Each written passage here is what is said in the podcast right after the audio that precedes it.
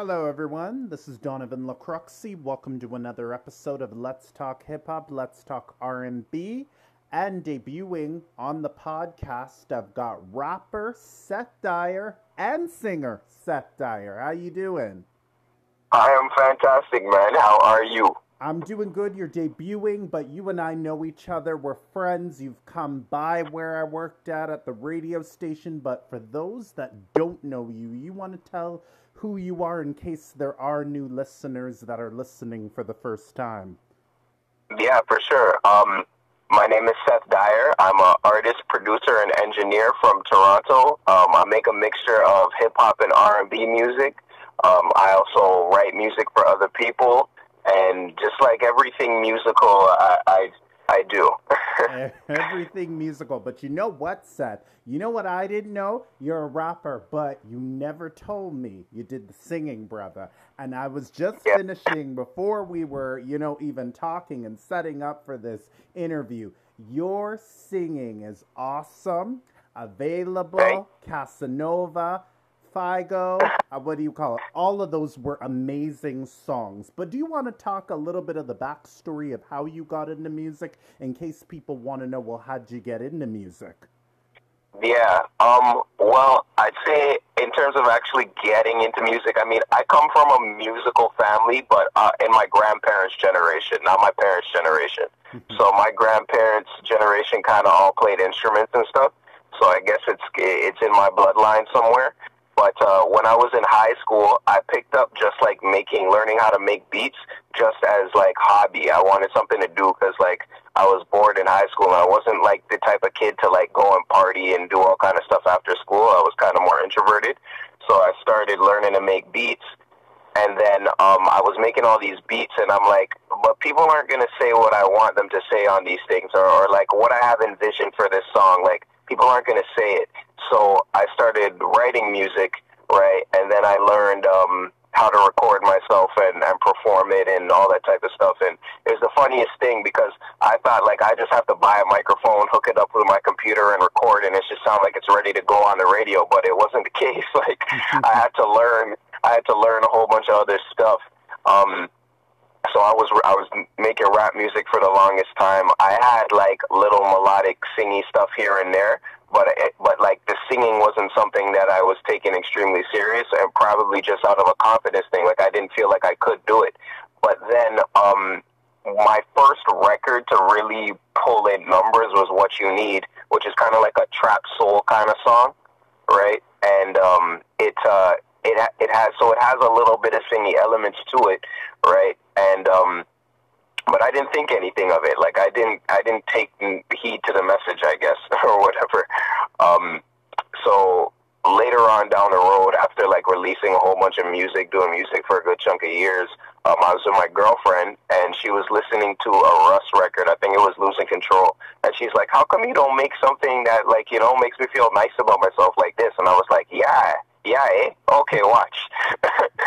and um, I recorded this record called Marathon, which is not out yet. It's going to be out on a, a a project of mine, but uh, it's called Marathon. It's an R&B song. I'm singing on it and stuff, and like she loved it. My whole team loved it. They're like, "Yo, you're supposed to be doing more of this." And the funniest thing is when I would do performances, a lot of the time they would introduce me as an R&B act. And I'm like, guys, like I'm a rapper, you know. I guess I just look the part. but yeah, that's a little that's a little story of how I got into music. A brief brief story. Well, you do look the part, Seth. And when I heard you singing, by the way, and listeners, yes, he's visit me. We've done in I've done interviews with him, but I did yeah. know he could sing. I didn't know. And then some listeners are probably saying, "Well, how did you not know he could sing?" But okay, he, the thing though is, you were a rapper, right? And when I listen to all these singles now of what do you call it of sessions, man, yeah. it was like mixed in with like I'm scared people might compare you to Drake though and Miguel though with the harmonies and the lyrics. What are your thoughts yeah. to that? I mean, I I don't mind getting compared to Drake because I I feel like at least in terms of singing, I feel like I sing better than Drake. And like that's not to throw any shade. Like it's a fantastic artist, Yeah. but I but my tone of my literally like my speaking tone of voice is like very similar to his. You know what I mean? So like how I try to differentiate myself is just the content of my music and the way I arrange it and like the harmonies I build and stuff. Miguel, I don't I don't mind being compared to because Miguel is a is a dope act. I feel so that uh that like yeah. If someone compared me to Miguel, I'd be like, oh my gosh, you think I sound like Miguel? What? That's awesome. well, just, well, just the style and just the the style like can be like Miguel and Drake with the harmony and the lyrics, right? But the only thing I don't want people comparing you to Drake too much because then you know what happens. They'll expect you to live up to that hype, and these days Yeah. young people, they don't have much patience. You will be pushed to the side very quick when they get boring. But no, listeners, this guy has a lot going on. So I'm gonna ask: Do you like the singing more? Like, are we more with the team gonna push an R&B trap soul like Bryson Tiller, or do we want to just go into the singing, or do we want to revert back to rap? it's uh, it's something that I'm actually like battling with currently and like really trying to figure out with myself and my team and like people I trust because I feel like I'm a fantastic rap artist, right? And the R&B stuff is doing well and people like it. So if I can get a blend in between would be nice, kind of like kind of like that Bryson Trap Soli stuff, but I, I have some rap records that are like phenomenal. You know what I mean? So what what I'm finding myself now doing is because because I'm learning some things about digital marketing and stuff. So what I'm finding now is I'm literally having to cater to two audiences, and it's a little weird. I need to find that merge in between so that I I don't have to talk to two sets of people, which ends up like costing a lot more and pulling a lot more resources and that type of stuff. So it's something it's something we're trying to figure out now, you know. Um, but I I personally right now I'm liking I'm liking singing more because it's it's uh it's challenging me more. You know what I mean? And I feel like for the longest time, like I was I, I rap for so long and like know what to do and know what to expect out of my voice in that respect, and like know how to make a good rap song. It's not necessarily uh it's not as challenging for me as it was in the beginning. Obviously, I'd say the only thing that that's challenging is like challenging myself to say dope things in my lyrics. But with the singing, there's so much more involved. You know what I mean? Like you actually singing requires your entire body. Like it, it's weird when you start to learn how to sing and all these type of things. You realize like, yo, if I'm not healthy, I'm not gonna sing well. Or if like, yo, I gotta maybe I should run a bit. You know what I mean? Because it'll affect, it'll help my singing. There's so much more involved, and it's more of a challenge, and I'm liking the challenge. Mm-hmm. You're Yeah. liking the challenge, but uh, you know I would ask you to sing for us, but I don't want to embarrass you. I don't want to embarrass you, but you know what? Okay, why don't you tell the ladies if, if they feel like they want to listen to something? What? Okay, my favorite song is available. That's my favorite Yeah. song on that. What suggestions could you give to our ladies since you're not gonna sing for us? What they can listen to? Um, you can listen to. So you would just have to search me on whatever platform. Uh, you would just look for Seth Dyer, S E T H D Y E R. But I'd say um, available is definitely a, a, a record to take a listen to. Um, I like I like Parachute as well, um, and uh, Parachute and, and Complicated. Possibly, yeah. I'm thinking those three. Those three are my favorites so far. But I have a record dropping tonight at midnight called Salvation which uh, which will which will be one of my faves in there. It'll be like available salvation and parachute. Okay, so do they need salvation, like a savior, like you, to- like a lady to come, like what do you call, like somebody to come wrap you up in their arms and stuff like that? Is that what we talking about with Like- salvation, or like- no? With salvation, it's like um, salvation is when you're you're in a relationship with somebody and you feel like you bettered each other, like you saved each each other in a in a sense. You know, like you may have been running around doing all kind of craziness in your life, and and maybe bad things have happened, but you get you get with somebody and they kind of bring out the positive qualities in you and make you realize certain things about yourself. And it's a sal- salvation moment, you know, safe moment. All right, it's a safe moment. So, ladies, if you need the savior, you know, well, Seth's taken, but if you need somebody else to just curl you up in their arms, that could yeah, yeah, play it for them. Yeah. but, ladies, I could give you an introduction. Coming when you're available. There. Yeah. that's Yeah, a, that's a good one. I wish you would have sang it for us, Seth. It would have really got it would have because my voice is probably not. What do you say to people that just can't? They feel they can't sing, but they want to get into singing. Everyone can learn to sing. If I if I learn to sing and, tr- and my voice, my speaking voice is like is like deep. You know what I mean? but I have a high, but I could sing high. Like I have a high falsetto. Anyone can learn to sing. I literally started learning like how to develop certain singing things just from YouTube. Mhm. Honestly, Mhm. like everyone has a singing voice. It doesn't necessarily mean that you're gonna sound like Bruno Mars. You know what I mean? I my body is not built to sound like Bruno. Just like Bruno is not going to be able to hit like certain low notes that I can hit. So everyone's body is kind of different, but everyone can develop a singing voice. Yeah, yeah. Do you want to talk about inspirations in the R and B? Like, who are you influenced by in R and B? Yeah, for sure. Um, I'd say a lot of groups from from the '90s. I like uh, Dru Hill, uh, Jodeci, um, 112. I, I think 112 sick. Uh, um, Slim, the lead singer from 112, his voice is so unique. Like that voice is uncopyable. The the closest thing to like Slim is like Brent Faiyaz right now. I feel he sings he sings similar to Slim. Um, I like Ginuwine. Usher is a big uh, influence for me. Big big influence. If I if I could um, if I could want to sound like anyone, it would be it would be like Usher because I feel like he has a very full tone. You know what I mean? Um, just a very like robust voice. I like, but I also like Maxwell because Maxwell kind of sings um, closer to the way I sing. Mhm. You know, Mhm. so like what I'm kind of built for. So listening to, and I wouldn't say that I listened to Maxwell all that much before, but when I started singing and linking up with like vocal coaches and other songwriters and stuff like that, they're like, hey, listen to Maxwell. I was like, oh, I, I get it. Like, I get why they would ask me to do that.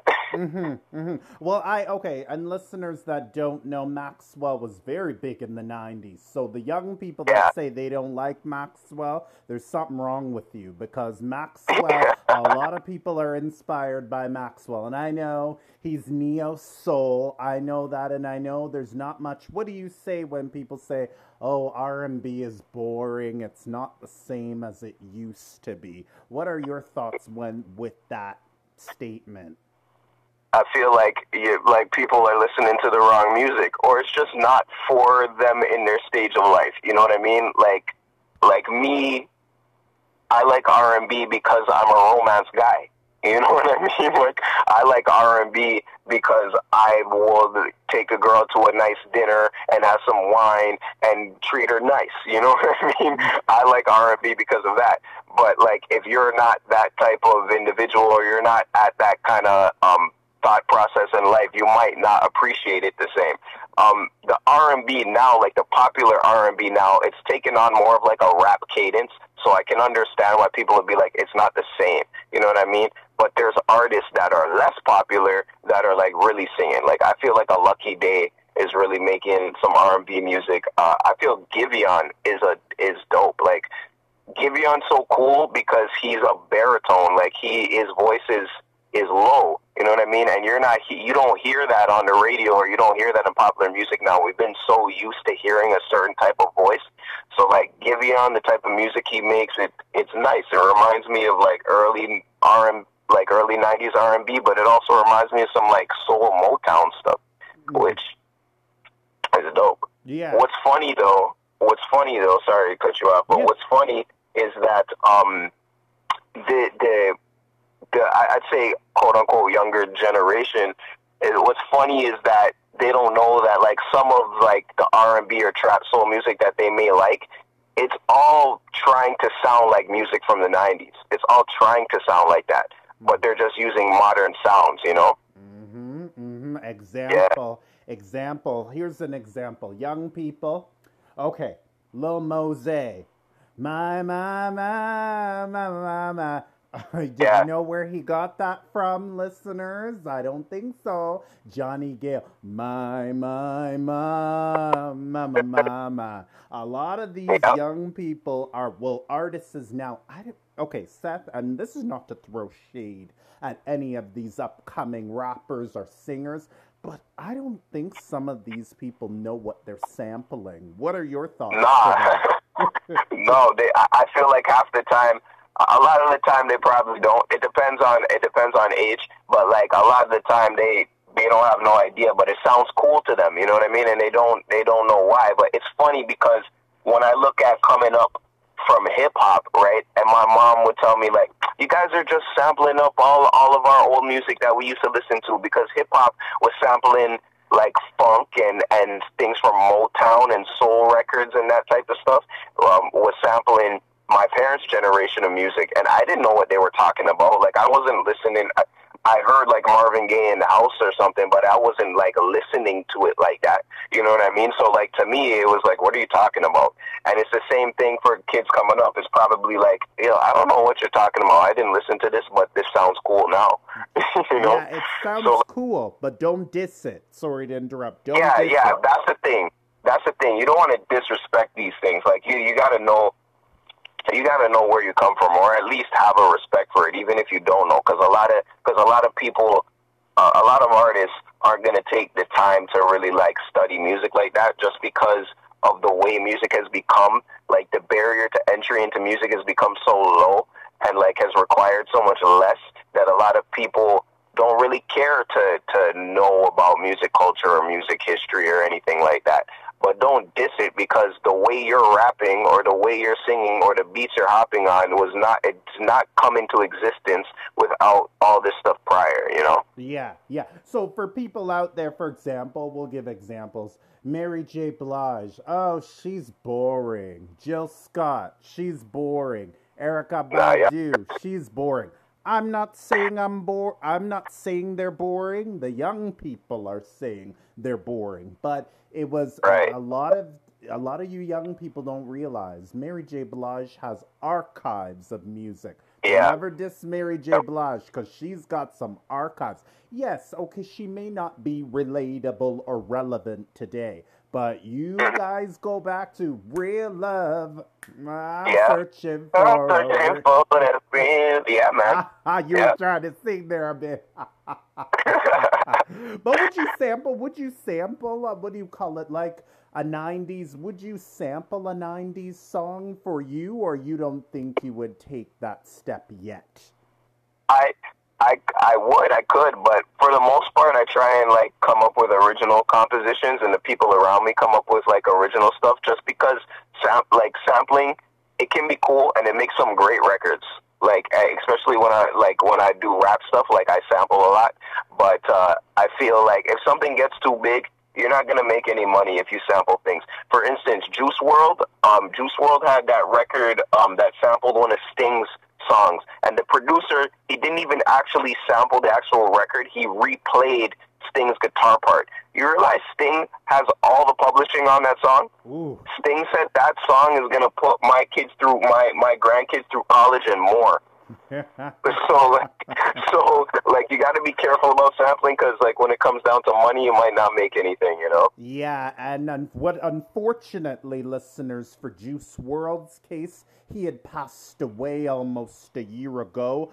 I believe, well, I don't want to say he's lucky because I think the agreement was they were going to throw the case out, but I think still, I don't know if they're still going further with it because when Juice WRLD had died, I believe they wanted to sue him for the because he did they apparently I don't know too much. I don't know if he asked or he just took it, but it may not have been his fault. I think it was his team's fault. I think they just some of these people, Seth, they just take whatever they want and they think, well, you know what? Uh, let me take this song. I mean, at the end of the day, they'll get money out of it. So if they say Right. no, they're doing damage to themselves. What do you say to that? Yeah, like I feel I feel like the more you can avoid trying to get into legal scuffles about music, the better it is. And if you're gonna and if you're gonna sample something, right, it, it takes to get to a certain level. Because a lot of the times, if you're obscure, you can sample things and people aren't gonna know. But then there's that one chance that the song might pop off, and now you're in trouble. But it's better off that you try and contact the people before you put the record out. Mm-hmm. Because once it's out, people kind of feel robbed the type of way. But it, it's interesting because right now in America, at least, um, producers and artists and songwriters they're trying to pass new legislation about um, about sampling because it's become such a it's become such a, a, a crazy thing because you can sample someone's record and they can take all of the publishing on your song.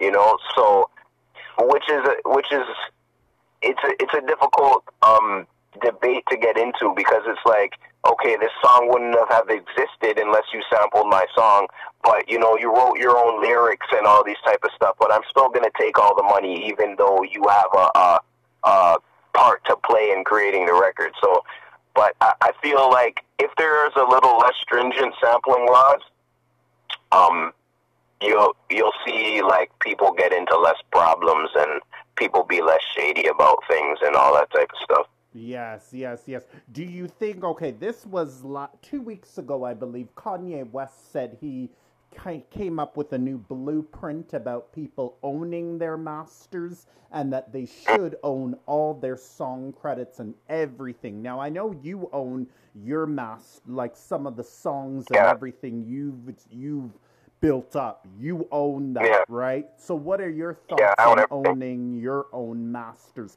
Can it even be done? Because some people say it's impossible to own your own masters. Well, it, it depends on what new what you negotiate and the type of leverage you have. You see, the problem is is that a lot of artists sign deals and good things happen for them, and then later in the back end they don't realize what they signed. When you go to a label, the label's acting as a bank, right? And their leverage is money and your and and your masters because they're able to exploit them. If they don't, if they give you all this money and they don't own what they paid for, they can't make money back off of it. You know what I mean? So like if I signed an artist for a million dollars or whatever, right? And I don't own anything. I'm just giving them money to record their stuff. Like I'm gonna lose out. So like when you look at when you look at the labels in a business sense, what they're doing is making sense. It makes sense, but the problem is a lot of artists feel cheated because they don't really understand what's in their contracts. And labels labels are not some even though they're big corporate entities, right? It's people that are in the building, you know, and and and labels drag their feet on paying people and labels like don't pay people and all type of stuff. So like it can get messy. If you can get yourself in a situation where you can own your masters and deal with a label, you'll be in a great situation. That's what Drake has. When Drake signed with Cash Money, he owned he owns his masters, right? So what I would want to do if I was to get with a label, right? I would come with leverage, a fan base. Um, I'm, I'm making money off of this. Like there's something for me to offer here. I want to keep my masters. You guys can give me some money. Let's say it's an advance. I'll use a million dollars for a, a easy number to just divide and all that stuff. You give me a million dollars, right? And all I want to do is make sure that you recoup. You know what I mean? Recoup your million dollars. Maybe you could get a little percentage for distribution afterwards, but I own the property. I own the intellectual property because I want to use it for my means, and I don't want down the road that I have to call you and ask you uh, uh, if I can use my song for an opportunity that comes my way. You know what I mean? Yeah. And And you get you you get what you negotiate. That's the problem. And the thing with the Kanye West thing, if you look at the contract, he still owes the label money. Wow.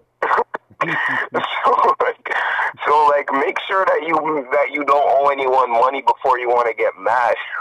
wow. Yeah, that's the thing. But you see, a lot of the, you're right, Seth. A lot of people get into these things when they're young. They don't ask Yes. questions. An example, example, right this year, Megan Thee Stallion. She wanted to get out of her contract and get out of Yeah. what do you call it her contract because she felt but honestly megan i do believe megan know what knew what she was doing though but Mhm. she was lucky to get out of it some people don't ever get out of their contracts and then what ends Yeah. up happening is they end up get giving people real crappy music and two artists this happened to frank ocean and t-pain. I watched something Yeah. on t-pain the other day. Why he kind of fell off because he owed them music still, but then they weren't working with his creative vision because everybody Right. was trying to copy the auto tune and copy this. Yeah. And then T Pain felt like he was cheated. So you're right. A lot of artists do feel cheated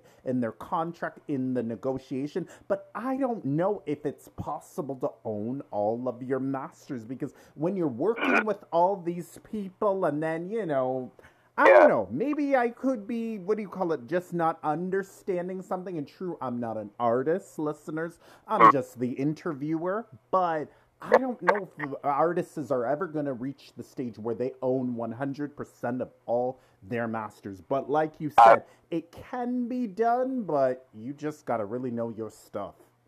Yeah, and you gotta have leverage. You gotta have leverage. If you come with no leverage, you, you you're not gonna get to own anything. It's just like if somebody gives you a loan, right? They want some type of security. Your leverage is your security. So, like, do you have a fan base? Is your fan base spending money? How much money have you already made? Oh, okay.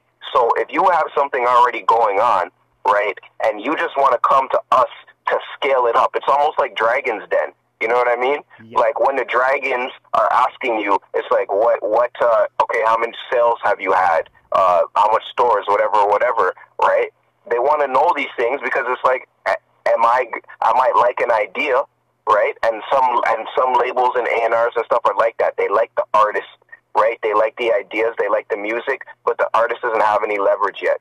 So their deal is going to be in favor of the label because the label has to do everything. You know what I mean?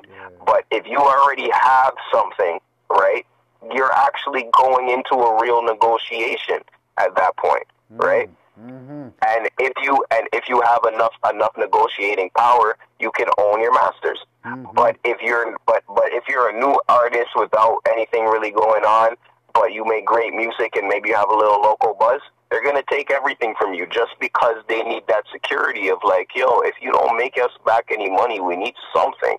you know? Uh-huh. And that's, I believe, why Lauryn Hill pissed on them and believed, you know, you guys are not going to take from me. No, no, no. I'm not giving you all a second album. This was way back, Yeah. people, what do you call it, in the early 2000s because the label was pressuring her to, ver- to make another miseducation too. But she said, no. What do you call I'm not doing it at the benefit for you guys. But I like what you said again. You have to know your masters. You got to study the music because, listen, and if there's anybody listening right now where you're close to signing that contract, again, like I said, I'm an interviewer, but I'm just giving you advice. You make sure you read that contract over and you make sure if you don't understand, ask questions. Ask me. Yes. I could, what do you call it? I mean, I don't know about contract law, but if you want to ask me, ask me a question. What do you call it? I may not know. Or you can even ask Seth Dyer. He's a perfect Yeah, one to that's ask me. Ask And I know some people too, so you know I can help. I can help you get in contact with some people. You know what I mean? Yeah, because you know, And Seth, look- a lot of not to interrupt, a lot of people just want. I think a lot of people are thinking short term, and I've said this before, not long Yes. term. Why is that? Well, because because because of the music climate, people get fooled a lot, right? So people see an artist like blow up out of nowhere, and they're like, "Oh man, like they did that in no time. Like this just popped off." That's not the case.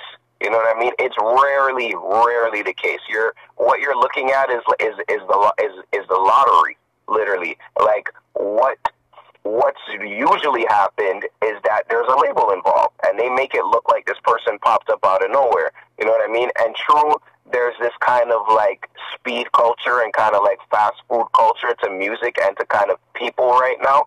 They're not thinking long term, right? If you if you want to be an independent artist, for instance, and eventually get signed to a label, you're gonna have to do way more work than you think necessary based upon the things that you're seeing online. To be an independent artist, a real independent artist, is work. Like it's work. You know what I mean? So some people they're not built to be an independent act, which is fine. You know what I mean? Which is fine. And then you go to a label, right? Just make sure you read over your contract, but it's likely not going to be in your favor, but they'll make you famous. You know what I mean?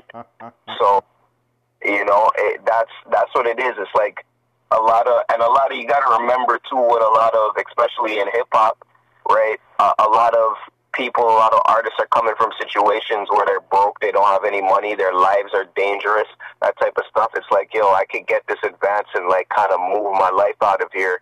I'm taking this. You know what I mean? But but in the long term, they're not looking long term. It's like, okay, this will get me out of here now, and then let me see if I can try and figure it out while I'm out of the hood. Yes, you know? Yes. And again, look over it. Again, read it. If you don't know it, ask questions and tr- and listen. And people listen. I said this before again. If they want you, they'll wait. If they don't, they well, they're wait, not. yes. Yeah, they're not a good label. Then move on to somebody else. Yeah, I was gonna I was gonna mention that too. Yeah, I forgot it. It's like there is no rush. If they want you, they will let you look it over. You can negotiate. If they want you, they'll wait. There's no rush. They can pop you off in a matter of months. There's no rush. Mhm. You know? Yes, and some people Yeah. don't get lucky. Megan Thee Stallion got lucky because what do you call? She Mm. kind of knew what she signed for, and then now she's under Roc Nation. But I believe what do you call? They what do you call? Went through a oh it was it was a real mess. But again, she got lucky. Some artists don't get lucky. So if you're saying let me renegotiate the contract now that you signed it, the record label's gonna look at you like you're a joke.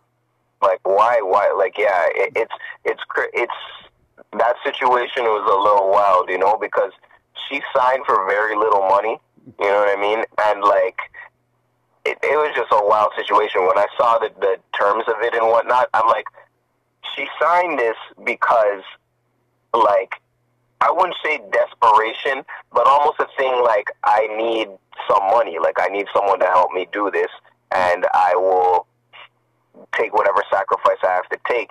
It's when you start popping that you that you feel as the act that you have leverage now. But it was really them who paid for it. They Yeah. paid for your leverage.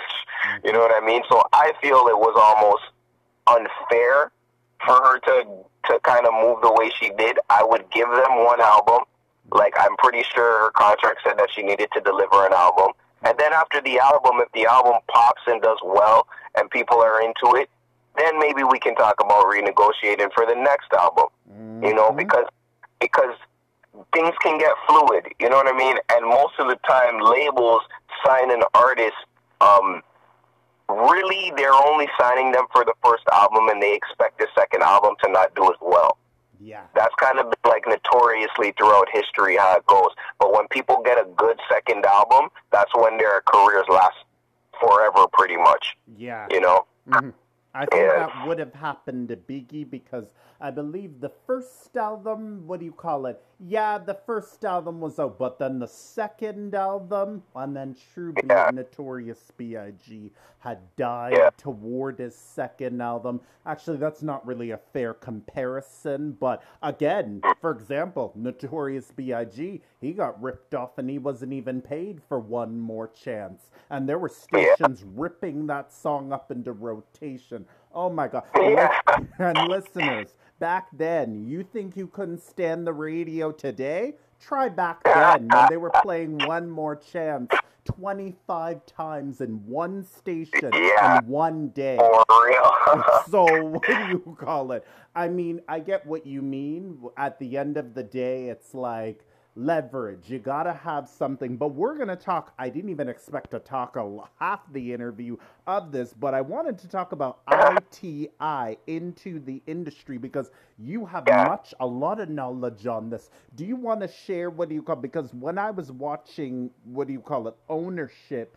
Ownership. We got a lot of different topics. We got ownership. We got how to drain out the haters. Let's talk about ownership, which we are talking about ownership. What do you want to tell Yeah. people? What do you call it? That are looking, they're almost close to signing that deal, or they're thinking about, you know what? I do want to be an artist, but I'm Yeah. afraid I'm going to be judged by my friends or my family. For example, maybe I'll use myself for example, and no, I'm not 18 listeners, but I'll ask this question. Pretend my name's Ricky.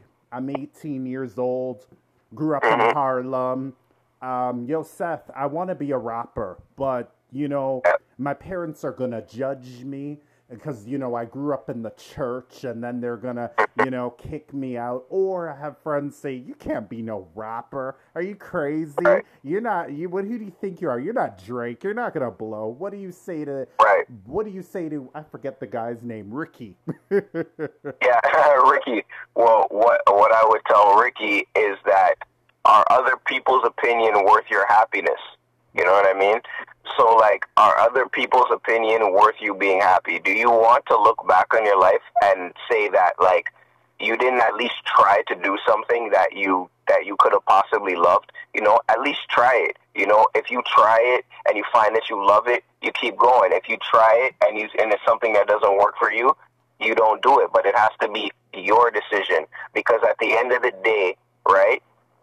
Those people or all the people that want to judge you and tell you this and this and that, they are not allowed to dic- dictate your happiness. And I went through the same thing. You know what I mean? People telling me I couldn't rap, people telling me I couldn't do this and do that. Like like me, I'm not I'm not like a street guy. You know what I mean? And at the time when I wanted to make rap music, that was a thing. You know what I mean? And they're looking at me like, "You not no rapper? Like, what are you talking about?" But then I, but then I did like, you know, uh, two million plays, and then it's like, "Oh, yeah, uh, never mind. You are an artist." you know what I mean? And it's it's not worth. It's really not worth your happiness. And one thing my mom told me, she's like, "Yo, do these people pay your bills?" I'm like, "No." She's like, "Do they feed you?" no. I'm like, no. She's like, all right. So then, why do you care about what they say? and that and that might be hard when you're younger because your parents are paying your bills and feeding you, right? Mm-hmm. But at the end of the day, you gotta choose what is good for you and what makes you happy because being miserable and resentful is bad for your soul, is bad for your spirit, and you will live a less fulfilling life. Mm-hmm. You know? Yeah. Yeah. And that's what do you call that's to Ricky who's 18 right now. If there is a Ricky listening, you're almost ready to sign that deal, Ricky, but re- review it before you sign it because remember, me and Seth were talking earlier. Don't come and think you're a grown man 21 or 3 years later and say, "Let's talk about renegotiating my contract." I want you, Ricky, to really know what you're doing, okay? what you do. yeah. And and if anything, if anything, if you feel you're not ready, don't do it, bro. Build some leverage. I I'll tell you a story. So I um maybe probably what 2017 I would say when Broadway came out, right? Broadway was is a record of mine. It, it it was it was booming. It was it pulled in like a hundred thousand views. Then it pulled in two hundred thousand streams, and then it kind of stopped, and then hit four hundred thousand streams. And like right now, each year Broadway brings brings me in over a hundred thousand streams, and for sure, mm-hmm. right? And um, so it started booming, and I got a manager, right? Dope guy, very well connected, et cetera, et cetera. And he was looking at negotiating a deal with me for Capitol, for Capitol Records in LA, right? Getting me some kind of EP deal or singles or whatever. And just in my soul, I appreciated what he was doing. You know what I mean? Like, I'm like, wow, this guy's getting me opportunities and stuff. But I just felt like I don't have no leverage. Like, I'm going to go in there asking for things. I'm going to go in there begging for things pretty much. And, and when it comes to negotiation, if you have to be doing that, you have no, you're not going to be on an even playing field. So I was like, you know what? I don't think this is for me currently at this time. I need to build, I need to build more for myself. You know mm-hmm. what I mean? Yeah. And he was like, yo, I respect it, man. I mm-hmm. get it. You mm-hmm. know, so if you feel you're not ready and you need to build more, build more, bro. Mhm. And at that Yeah. time, too, Ricky, for example, talking to Ricky again, there could be a Ricky out there, a person out there really enjoying this conversation. I mean, Ricky, Yeah. get yourself involved with people who are like minded like you and are going to steer you in the right direction. Don't say, Yes. "Oh, uh, what do you call it? I'm 18. I'm only young once. If I'm if I wait till I'm 21, 22, or 23 or 25, I'm too old, and then they'll drop." That's a lie. That's a lie. Yeah, that's nonsense. Yeah, That's nonsense. Lucky Lucky Daye Lucky Daye is in his I think Lucky Daye is probably close to 35 years old. wow. And Lucky Daye got signed just a couple of years ago. You know what I mean? And like yo, all that boils down to branding. Future Future got signed in his 30s. 2 Chainz got signed in his 30s. Mhm. Um Jay Z didn't have Jay Z's Reasonable Doubt didn't come out till he was 26. You know what I mean? Mhm. Um, and Jay Z's 50 now and a billionaire. You know what I mean? So Mhm. like, like especially now in today's music climate, age is much less of a factor because because of the way music is consumed. You know what I mm-hmm. mean? A lot of artists are actually a lot older. You know what I mean? And there's a whole thing in the industry like people lie about their age and stuff. But like, I wouldn't worry about that at all, to be honest with you, because like I'm seeing I'm seeing what's going on, and I'm like, yo, they're signing people older and older now. It's just a matter of getting the leverage. Even DaBaby, like DaBaby's probably close to thirty. Yeah, DaBaby is 29, by the way, but and even with DaBaby, it took a while for him to blow too. He just got Yeah. attention last year, but DaBaby kept trucking, trucking, trucking, trucking, and For years. yeah, and for people that are really die-hard DaBaby fans, The Light Show was his first single. It didn't do well, and he was very mad. But then, three years later, let's fast forward to 2019. Suge. Yep. Oh my goodness, did we have a fun time with Suge? We also had a fun time with all the rest of his singles after that. Yeah. And that goes to show you when I when I said independence is work. Like they were putting in work. I, I watched an interview with his manager. Like yo, they would go to a club. They would talk to the DJ, even if they had to pay the DJ, which is not nothing cheap. You know what I mean? And they paid the DJ to play the music and all that type of stuff. Like they were hustling. And DaBaby, the baby is a is a shock factor guy. You know what I mean? So you might not be like him. I'm not saying to go out in the street and wear a diaper, but he is a shock factor guy. He was doing anything he could do to draw attention to himself and get on, and they worked hard for it. You know what I mean? Um, Russ, like bear work, whole bunch of work. You know what I mean? Uh, people that were independent and then end up getting signed, you'll see their career is a lot. It's a lot more sustainable hmm because they have a fan base that they built themselves that the label didn't give them. The label just scaled it out. hmm You know what I mean? Mhm. So when I look at like a Joyner Lucas, when you look at Joyner Lucas, Joyner's so smart because Joyner built some stuff independently, got signed, right? Used the deal to like make himself more massive. Didn't complain about the deal. Delivered his albums, delivered his product, knowing that I'm gonna reach a larger expanse of people. And now he's back to being independent with that same fan base that the label gave him. Wow, wow. You see? You see? You know? You see? So patience too, you know? It's patience. It's patience. So into the industry, right? For you, because you do these video segments on YouTube, right? What do you want Yeah. people to get out of it? Say they, you know, they land upon an episode on YouTube. What are three key things you want people to get out of it? Um, I'd say, I'd say ownership, Yep. right? Um, I'd say, um, what's the word I'm looking for? Uh, uh, resilience, in a sense. You know, like doing this music thing. It's you. You got to build up some armor. You know, you got to have tough skin because you could get told you you're going to be told no a lot, but the yeses are going to be very nice. hmm Um, and then the last thing I would say is just inspiration. And I just want to help people because I had to, some of the things I talk about on ITI, it was years before I learned those things. You know what I mean? Mhm. Years before I went to some conference or met somebody that like gave me that info. You know? Yeah. So just giving back, you know. Yeah, j- just giving back. I mean, and these are and how okay, for example, here's another thing I wanted you to give a tip on too. This is going to happen because I've watched you, you know, tell us what do you do when you know you have people and like you say drown out the haters again. What do you do Mhm. when you have people tell, man, your music sucks? It's shit, man. It's not going to go Yeah. anywhere. What do you do when you have random people, and there could be artists discouraged by that, getting, you know, and for example, and I'm using a lot of examples today. I mean, this is these are people that have gone through it. Lil Mama, for example. Lil who Right. the teeny boppers say? Oh, Little Mama. She was way before Nicki Minaj.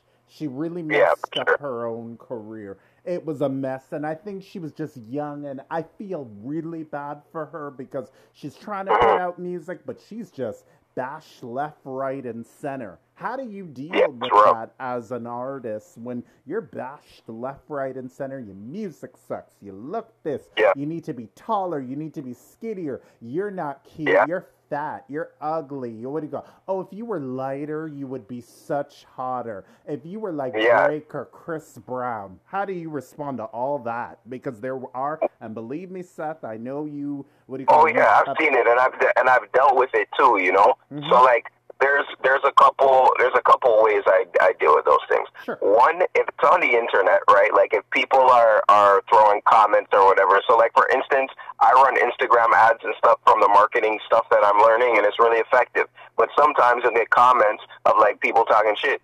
So oh, I don't know if I can cuss. Sorry, That's my okay. bad. I cuss. What do you call? Because for But people- example, people say your music is shit. but yeah, people people talking or whatever, right? Me, I'm witty, so I try and say like clever things to them, and you'll be surprised. You'll be surprised that they respond and say something nice and follow you. Because a lot of the time they're trying to pull a reaction out of somebody. Some of those people, you just don't deal with them. You know what I mean? yeah. Other than that, um, the the internet it can make you think that things are way more massive than they actually are, which is a problem.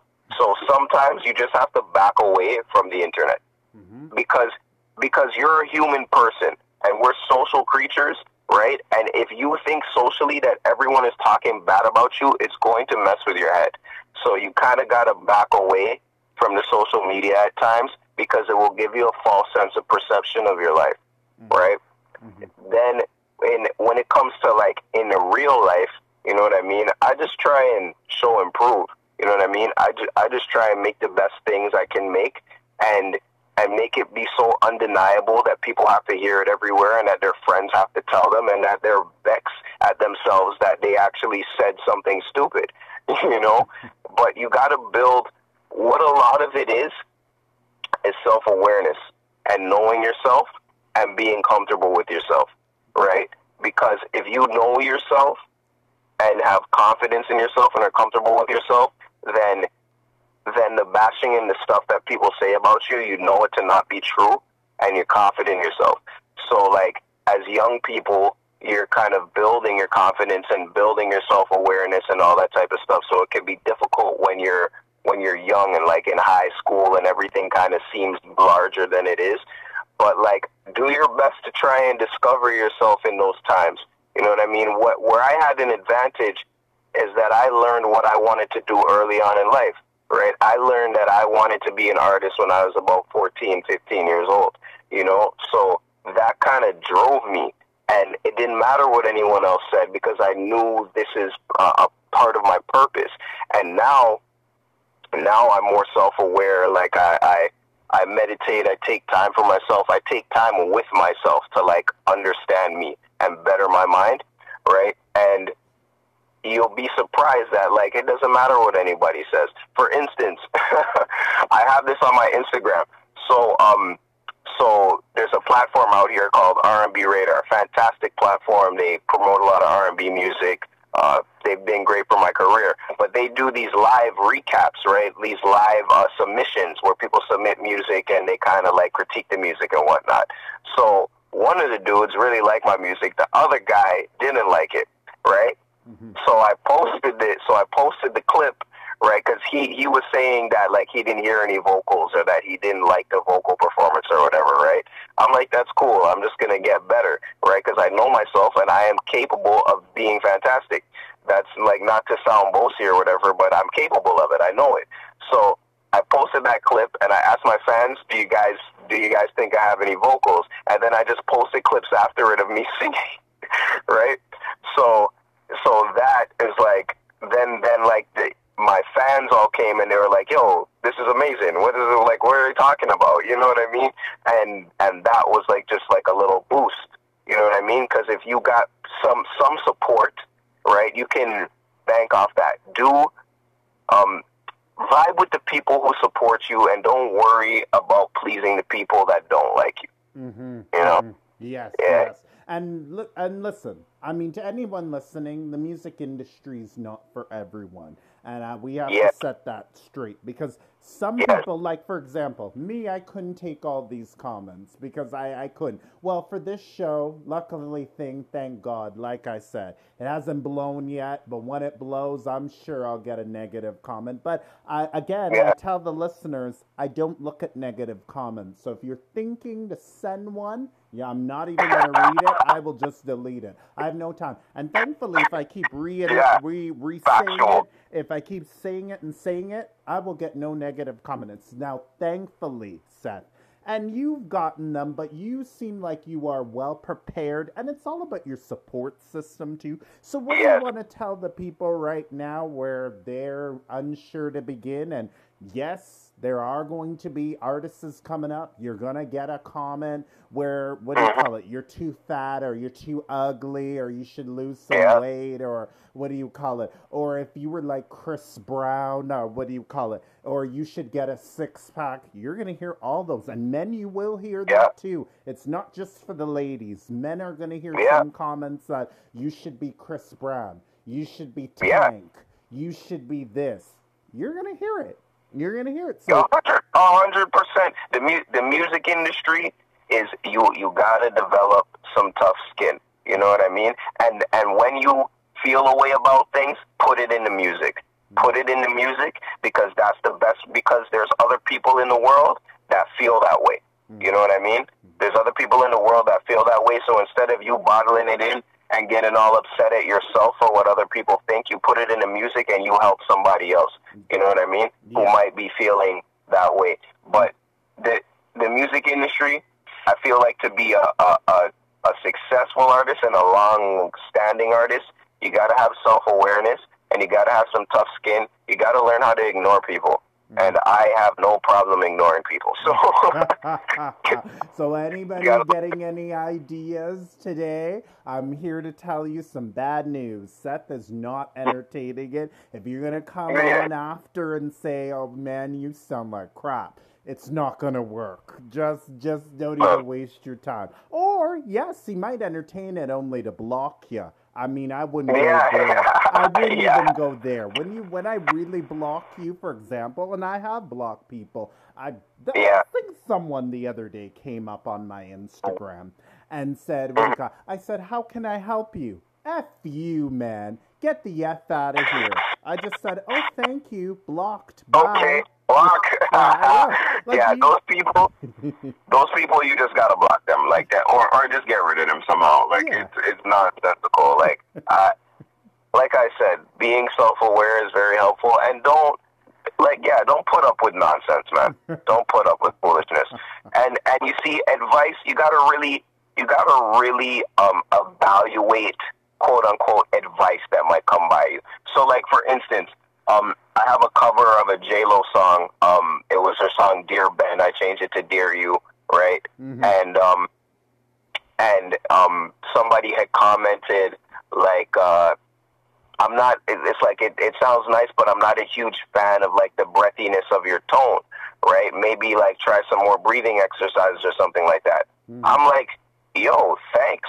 You know what I mean? Like, yo, cool. Like, thanks for for for trying to actually help me.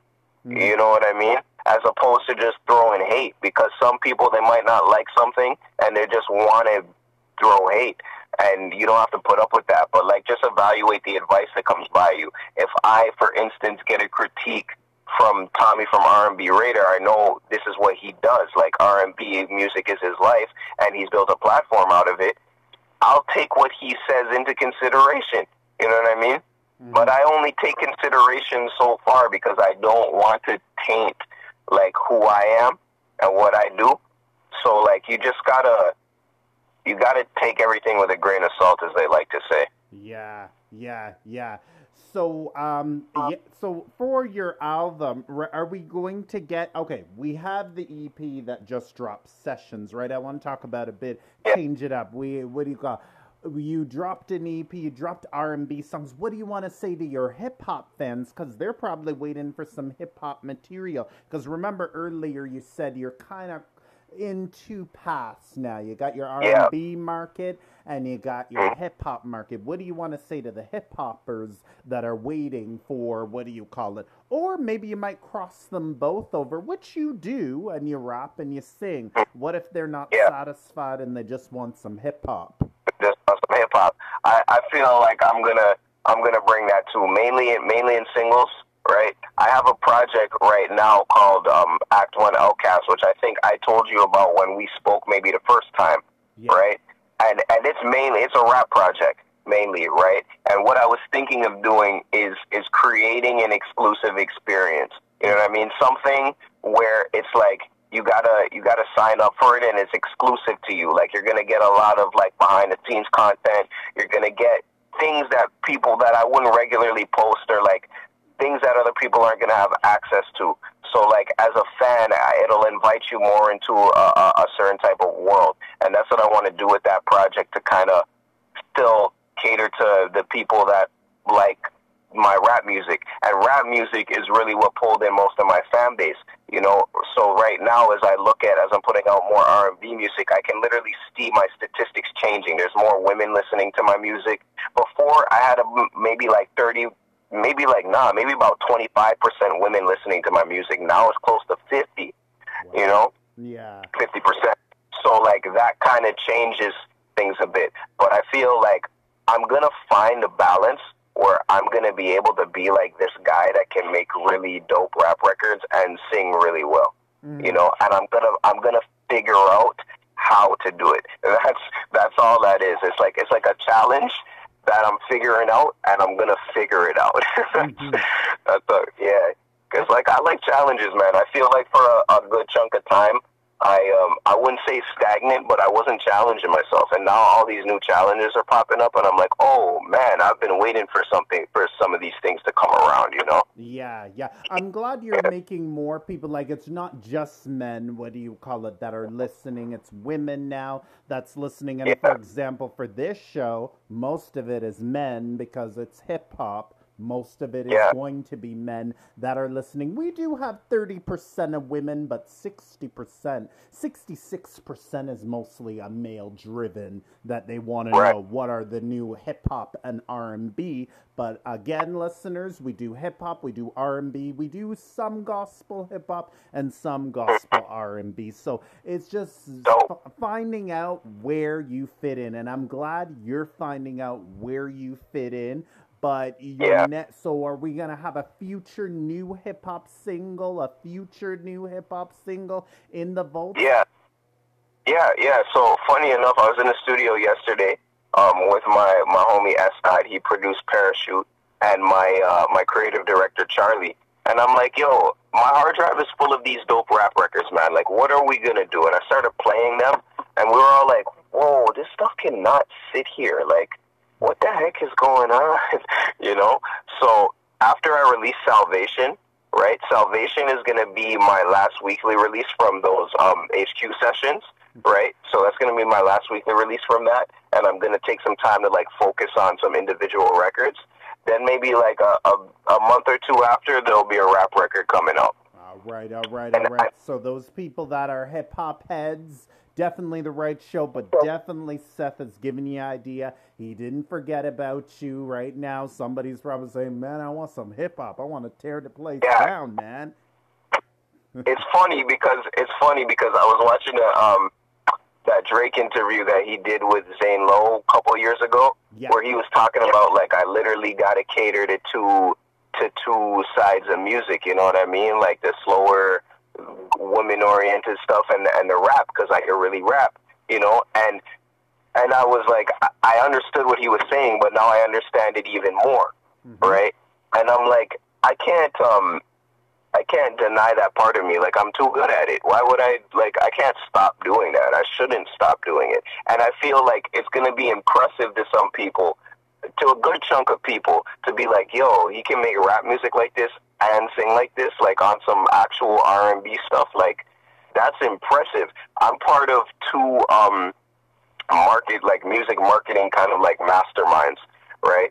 Um where it's just like these groups of people that kind of teach each other how to market things, right? And all right, listeners, we got cut out. You know me and Seth, we had a large conversation. Whew! It's it's so good right now, isn't it, Seth? We gave some yep. gems to people, but you can finish up because we were talking. Where were we? uh, we were talking about basically catering, catering between the hip hop and the R and B, and people that want uh, hip hop. Like if I'm neg- almost neglecting them in a sense, or like you know what what am I going to do about that situation? Mm-hmm. And I I was basically saying that um, after I release Salvation, which will be the last of my uh, HQ sessions weekly releases. Um, I'm going to take some time to promote like a one one or two records off of that campaign, and then a couple weeks or maybe a month or two after, uh, I'll be putting out a rap record. And I think um, I'm really I'm gonna figure out the balance between doing the two. But I think it's gonna impress a good chunk of people that like he can rap like this and then sing like on some R and B like this. You know what I mean? And it's like really, really hip hop and bars and like really, really R and B. You know? And I think that'll be impressive to some people. And I was uh, saying that I'm part of um, two um, basically music marketing masterminds is what you would call them, um, where people like get mentorship and and like teach each other how to market music, etc. Mm-hmm. And I had posted some examples because there's like a private group that we have, and um, I posted some examples and some stuff I, I want to promote. And everyone, like, instead of giving me like advice, I got some advice, but instead of giving me advice, everyone was like, how the heck do you do both of these things? Like, how do you rap like this and then sing like this? Like, that's really impressive, you know? So I feel like it'll impress um, a good chunk of people, you know? Yes. And ladies and gentlemen, we have the next Drake here. And remember, he said he can. We're not throwing shade at you, Drake, but you know, you got some competition, Drake. Drake, you can't be on the top forever. You got to give the throne over to somebody else and maybe Seth Dyer. You can mentor him, and he could be the next Drake. You never know. No, I, I don't got, think you would. I got no problems. I got no problems being mentored by Drake. That would be great. Uh, well, yes, and everybody loves. Okay, and what do you say to the people that don't like Drake? They think he's too overrated and commercialized. That's fine and all, but to me, like uh, from what I've seen and all the things this man has been able to do, he's he's like the biggest act in the world right now. Mm-hmm. All this records, all the records that he's crushed, and and he's from Toronto, and like he kind of changed. He kind of changed what uh, rappers are willing to talk about. You know what I mean? Yeah. And I think I think that like he's he's done a lot of like game changing things that people don't rate him for. But I got a lot of respect for the boy, to be honest with you, and and and to be honest, like a lot of um probably a lot of the way I approach songwriting is is inspired by Drake because he he performs very clearly. He, he the lines he says are very potent, you know, and I try I try to write like that. You know, there's no it's he's not by fluke where he is. He really knows what he's doing. And other people might be involved in all that type of stuff, but like at the end of the day, this guy knows music, man. I I respect that, you know. So anybody, I'm fine with whoever wants to hate on him and not like him or whatever. But I'm a fan of I'm a fan, especially of Drake rapping. Like yeah. I'm a fan of that. Yes. So, yeah. so uh, but one more question about Drake. If Drake was listening to this interview or his team, what would you tell them now? I'd say, yo, give me a listen, bro. That's all. Give me a listen. That's all I need you to do. Just here. Drake, and then I'm pretty sure you'll give me a call after. Yeah. Drake, give your boy a call. Come on, we're all from Toronto here. Me, Seth, you, come on, Drake. You know hard times. come on, buddy. You know hard times. But okay, inspirations. I don't think I asked you about your hip hop inspirations because earlier yeah. I asked you about your R and B. Who were your hip hop inspirations? Were you inspired by Drake? Was Drake your favorite, or do you have other ones you were inspired by? I, I, I would say, you know what's funny? The the artist that made me actually want to actually be a rapper is an artist from New York named Immortal Technique. Ooh, I don't know. yeah, he, so he so he made me really want to be a rapper, and he rapped about a lot of things to do with like government, oppressed people, a lot of conspiracy theory stuff, right? And I don't know what it was that made me want to be a rapper due to that guy, but he would, I would say it was like my first mega inspiration, actually inspired me to rap. Um, then Mos Def, I love Mos Def. Um, Kanye West through that whole graduation trilogy. And what what I liked about Kanye is that Kanye was like a preppy guy from the suburbs. He wasn't a street dude, you know what I mean? And like, but he was still competing with all of these guys. Mm-hmm. Um, Jay Z, due to like Jay Z's music and his business, I try to um, almost emulate and copy what I've seen Jay Z do for himself in the music business. He was almost like he was almost like one of the first independent hip hop artists, and people kind of don't really understand how that happened. Like, he was kind of the first example of building leverage. Well, the first example I've seen of building great leverage and getting a great deal because his deal with Def Jam when he first signed to Def Jam was amazing, and I don't know how the heck they, but yeah, um, Jay Z and then um, Pac and uh, Drake. Mm-hmm. Pac and Drake. Okay. What about Biggie? Biggie too. Yeah, yeah. I like. I, I like. I don't know. There's just something about the like the way Biggie delivered stuff. The just like the rawness of Biggie. Was. It was just cool. yeah, yeah. Do you think? Yeah. Do you think? Um, what do you call it? A hologram of Notorious B.I.G. and Pac would work? I mean, they're doing it. They're doing it. Do you think those work now or no? Um, I don't know. I mean, with COVID going on and all this, people are going to get really crafty about those things.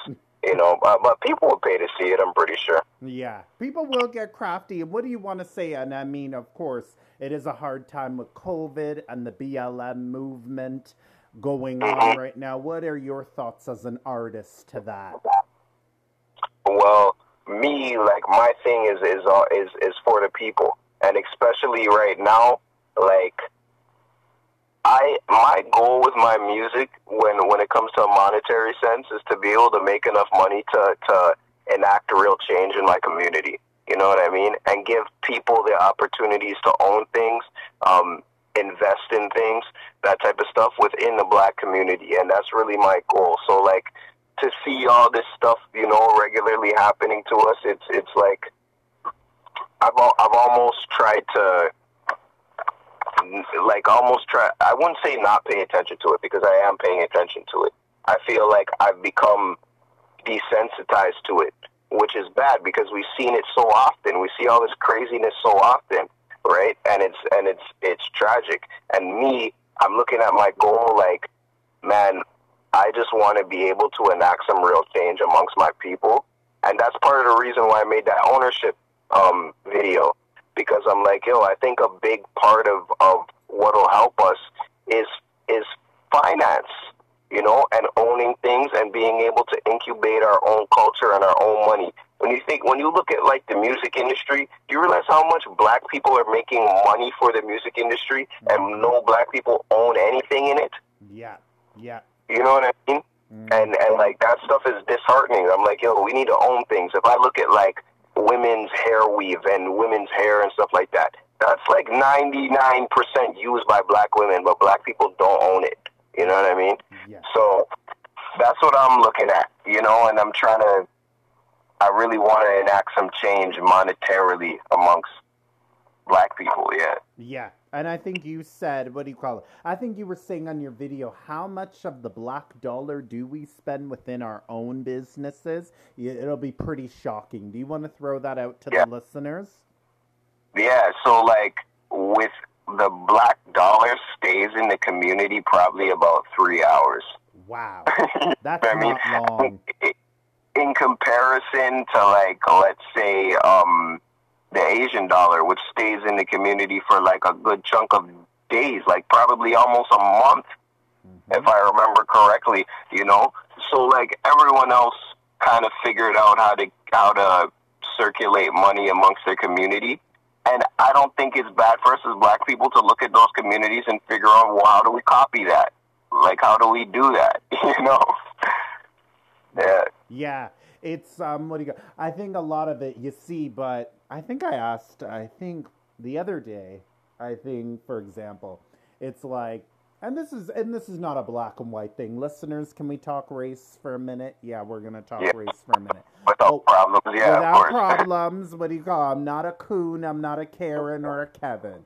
But why is it ah. our own people can be jealous of each other? Like we don't support our black people do not support each other. Like for example, you have a business and I say, "Hey, buddy, why don't you come by my business?" I immediately I want a, a discount off the business. Instead of showing you love and showing you support, I'm asking, "Can I get a discount?" Like that's a dirty mind. Like you have a dirty Yeah, yeah, that that's all. That's all.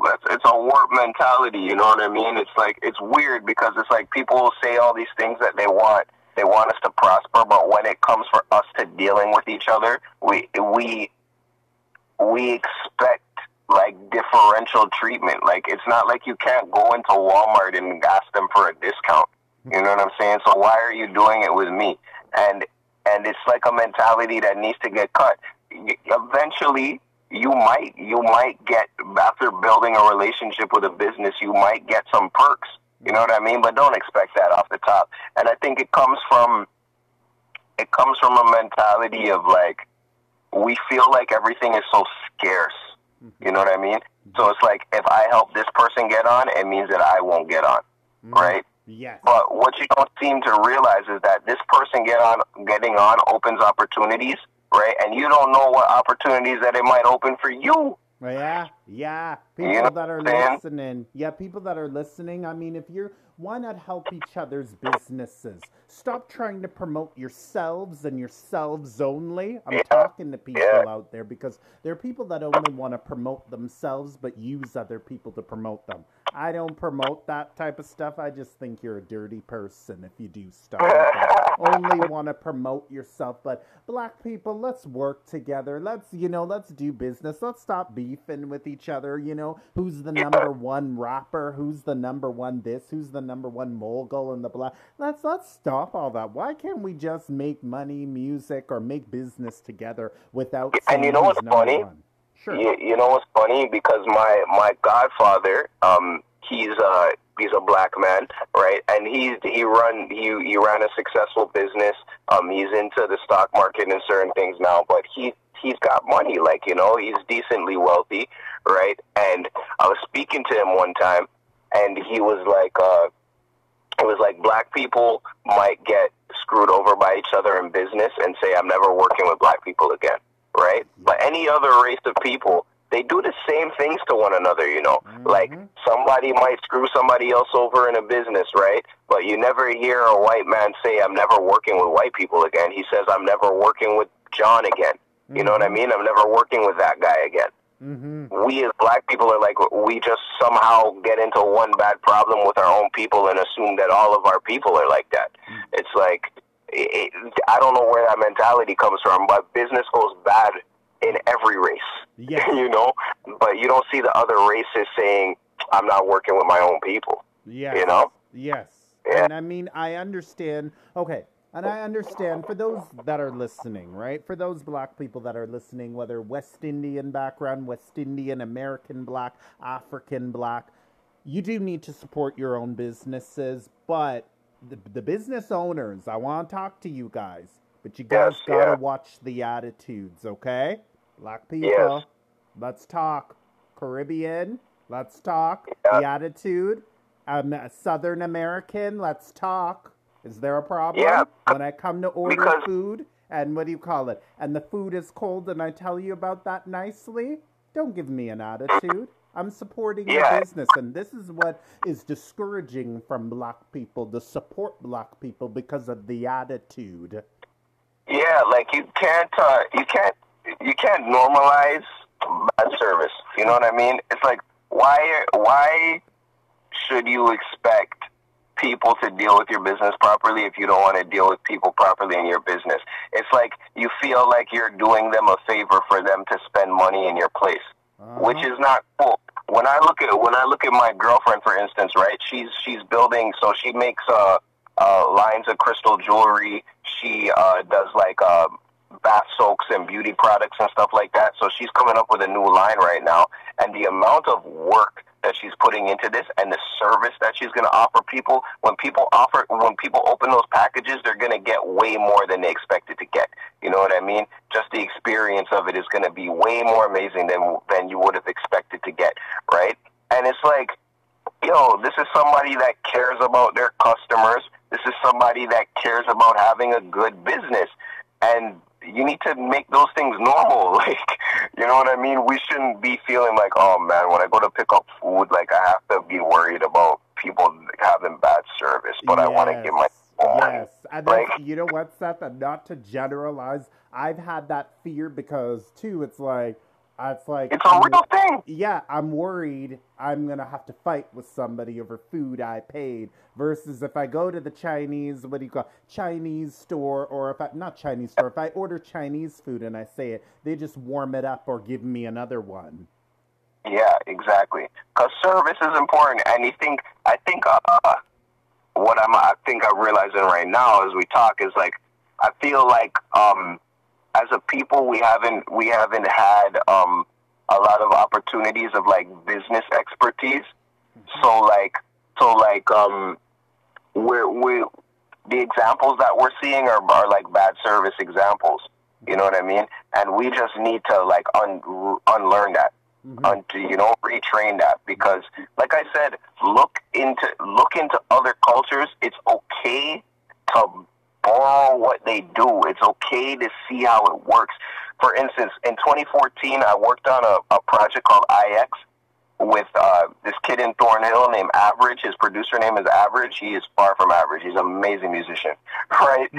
and um, he's but he's a Jewish guy, right? He's Jewish, and um, I would go over to his house. We would make music and whatnot. I met his family, learned about like kind of learned about the culture of how like Jewish people deal with each other and build businesses and spend money amongst each other. And I'm like, well, of course this works. This works. Like we as a people can borrow this. So like it's okay to look at other cultures of people and be like, why does this work? Why does this work? Okay, let's try and emulate it. You know what I mean? I feel like a lot of pride comes into things like, oh no, I'm not going to do it like them. I'm not going to like, you know, it's a lot of pride and Yeah. everyone's got pride, but like it's it's like let's try and better our people, you know? Yeah, yeah. I think we want to feel like we're the one that came up with this. We did it. Yeah. And you know, and like Yeah. you said, and not to generalize people, but you do realize people who listen to the show and who are hip hop heads. Ninety-six percent of the listeners I have are probably black, little bit of white, little bit of Spanish, and a little bit of the rest. Yeah. But most of the people I guarantee you that are listening are sixty-six percent black men. So Yeah. Yeah. so, I mean, you know, just let's support each other. Let's support our businesses. Let's, you know, let's lift each other up because in a time like this in COVID, and what do you want to say about COVID? I asked you that question, COVID 19, because with all the restrictions, are you kind of worried as an artist too about the future of COVID 19 with the industry? Yeah. The only thing that's really kind of rocking my head is touring. Um, it's like you know how how that's gonna how that's gonna happen. Um 'cause touring is a big is a big stream of income for artists, right? Probably the main stream of income is touring and not necessarily music. So like figuring that touring aspect out is going to be interesting. Um, and but I'd say for myself and my music, COVID's actually been a blessing because it's given me time to kind of like spend more time with myself, learn more things, learn how to get better at singing, learn. Uh, yeah, I spent a lot of time expanding my mind and making new music. So like, it's been it's been a blessing for me in that in that regard. Mm-hmm. Um, but yeah, in the future of the music industry, it's like if touring doesn't get figured out, it's to be a whole different landscape. It's to be a whole different game, and it's to be interesting to see what happens because even with streaming, streaming payouts are getting lower and lower. Uh, if you have a catalog that people are listening to regularly, you're going to be okay. But like if you're still building your catalog and trying to pull in fans and streams, etc., it's a little more difficult. So it, it's a kind of shaky ground, but it's going to get figured out. Yeah, yeah. Would you do viral shows? Have you done viral shows, or is that something not of interest to you? I'm I'm think I'm thinking about it. I'm thinking about how to do a cool live experience. You know, I want to I want to really put thought into it. You know, and like a cool IG live experience, some like you know, or, a cool YouTube live experience that I can do something interesting with, as opposed to just like setting up a mic and performing. Mm-hmm. But yeah, we're we're kind of racking our brains about it. Well, I have an idea for you. What about the cool Seth Dyer experience on Instagram? What about that? yeah, we'll, we'll, have to figure out what that looks like. Yeah, maybe okay. It could look like you in the studio. You have the lights dimmed. You know, everybody get their spliffs out. If they smoke weed, they don't have to smoke weed, but I mean, if they do, or get your cigars out and you know, join in the live experience, and then you can just check. You know, have the lights dimmed out, and then you can perform your your songs. But I think you should do sessions if you're doing a live one. Do sessions. Do all the singing then maybe maybe a couple of months then after do the hip hop one but the hip hop one we have to think of a different theme maybe you know go somewhere and what do you call it? Use a background or something and you know make it like a experience like they're there. I don't know. That's just a thing yeah man. We'll figure it um, we'll figure it out you know?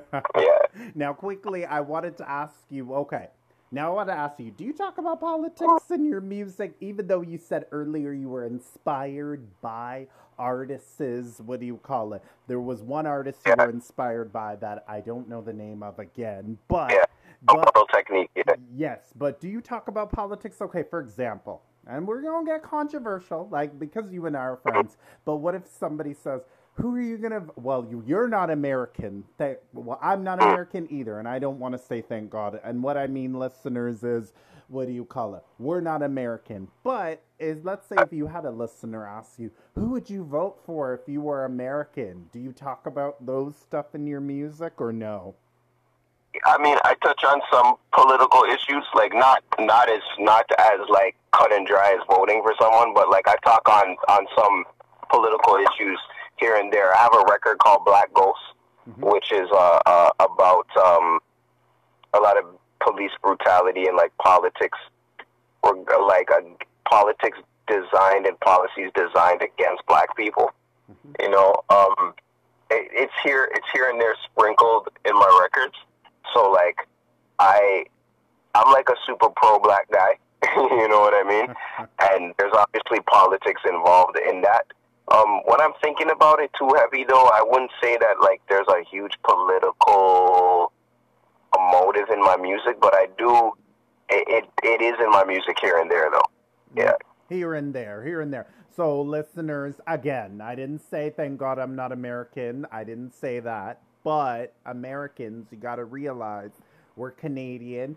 But uh, probably some listeners say, well, who would you guys vote for? I mean, I'm not a Trump fan and I'm not a Biden fan either. So there you go. like, like, like, it's like which, it's like, it's like which, which poison do you choose? That's true. Which poison do you choose? So that's what a lot of people are going to say. But must I say, listeners, and we do talk politics here, if it's in music, of course we're going to talk about it because it's a music show. But I must say, Joe Biden yes, he's not my favorite, but he's not as bad as Hillary Clinton. So, what do you got? But it's like which poison again? Which poison do you pick? So some rappers might think that's why some rappers don't even bother with politics because they think, well, the two of them don't even care anyways. Right. So yeah, man. Which poison do you pick? But what do you want to say to the fans, to the people that love you, to the people that support you, to the people that just, you know, they're riding this journey with you, and people that are going through a hard time in COVID right now? What what can you do to lift their spirits with your music? I'd say, well, first of all, take some time to to to to get good with yourself and positive with yourself and meditate on yourself, you know, and then listen to some of the HQ sessions. They'll make you feel good about yourself. yeah, and th- thank and thank you guys. Thank you, you know, for the people that listen to me and our fans and stuff. Uh, thank you guys for for being uh, being a part of this journey with me, uh, inviting other people to the journey, and yeah, we're gonna we're gonna make some amazing things happen, and just thanks for being a part of it in this lifetime of yours. You know. Yeah. Seth, there was one guy I was looking on your YouTube page. He said he's been listening to your music for five years. Can you shout Yeah. that guy out? I don't know who he is, but can you shout? He's like, I've been listening to this guy for Yeah. five years and I'm His, still name- listening. his name is Cole. okay. His name is Cole. Shout out to Cole. Okay. Cole's been listening. Cole used to work with me at the aquarium, and Cole lives Cole lives very very far away from Toronto. Okay, and Cole used to come into work right and go home very late. And Cole's been listening to my music for years. So thank you very very much, Cole. Appreciate you. Yes, yes. And do you want to shout out the whole team? Because I know some of the team for the people. Do you want to shout them out? You have still have time to shout them out, and then I'm gonna throw out. You're gonna throw out those singles. What do you call it? That you want people to listen to in sessions, and then Yeah. we'll close up. Yeah, man. So yeah, yeah. Big shout out to my team for the people. It's all love. Love you guys. Um, shout out my creative director Charlie. Uh, shout out Zargo. Shout out um my stylist Miss Banks, who's been killing it. Um, getting some amazing clients. Uh, shoot. Who else? Who else is involved? Shout out Cuzzo, Forever Gemini there's a lot of people. the whole family, yo. Shout out, shout out Louie. Shout out for the people. For for the people, shout out, shout out Charlie, shout out Charlie. You're you're amazing. What do you call? it? Shout out Yeah, on this show. Dope guy. Shout out Charlie. He's such an amazing guy.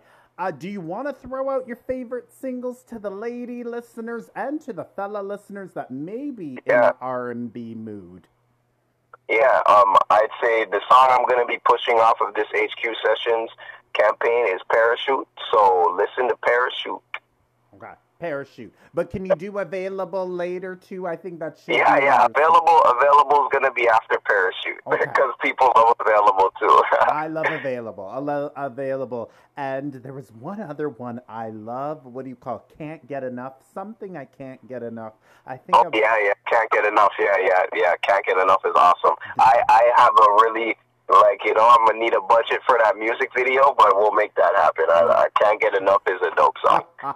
Listeners, I picked out his three songs. I'm his manager. No, I'm joking. Because what do you call the two songs I like, and I think you should be pushing those heavy because I can see you being played on radio stations, Seth. And I forgot to ask you, how come you have? Okay.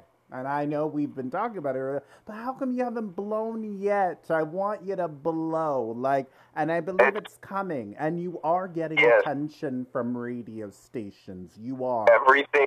I feel like I feel like everything is gonna happen in its time because when I look at certain points in my life and I'm like, yo, if I blew up then, I wasn't ready, and if I blew up at this point, mm, still wasn't ready. But now I'm, I'm I'm getting to the point where I'm more and more and more ready and more and more educated and just like the the right timing is gonna come. I just have to stick with it. You know what I mean? I just have to stick with it and be consistent, and all the hard work it, it's gonna pay off. You know, and it's gonna happen when it's supposed to.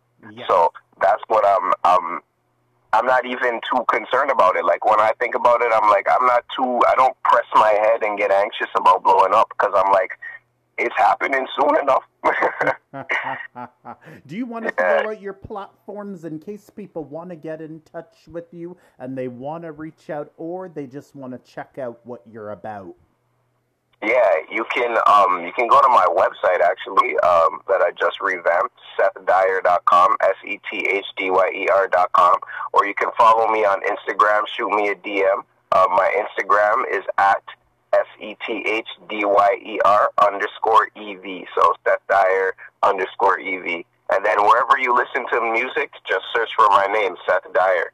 Yeah. Okay, okay, okay. And to Ricky again, whoever's out there and that needs some advice or they have questions, you can contact Seth. We took half that interview, Ricky, talking to you because whoever I feel there's somebody out there that's probably in pressure right now to sign something. You were supposed to listen to this interview. So reach out to Seth, and Seth has que- what do you call? Seth can answer some of your questions.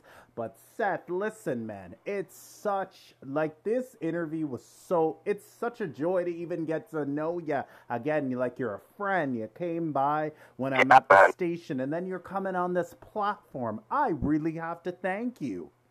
Yo, thank you, man. I, I, lo- I love how I love how consistent you are. I love how professional you are, and like you're doing your thing, man. Like I I appreciate you for having me on this. All right, yeah. all right. We'll do it again, listeners. He's a friend. He's not debuting no more. He's a friend, and he will come back on the show. Unfortunately, it can't be in person right now, but you know, we just got to keep building, as Seth said. We got to keep building, building, building, and not let it discourage us. So, Seth Dyer and the team, I want to thank you. I want to thank Seth Dyer. And if you want to reach out to me quickly, Donovan, D O N O V A N, period, L A C R O X I, at gmail.com, or I'm on Instagram, Donovan, D O N O V A N, period, L A C R O X I. Seth Dyer, again, I want to thank you. And that is it for episode, I believe we're at 83, between 83 to 84. Seth Dyer, again, I want to thank you. Take it easy, man. Thank you.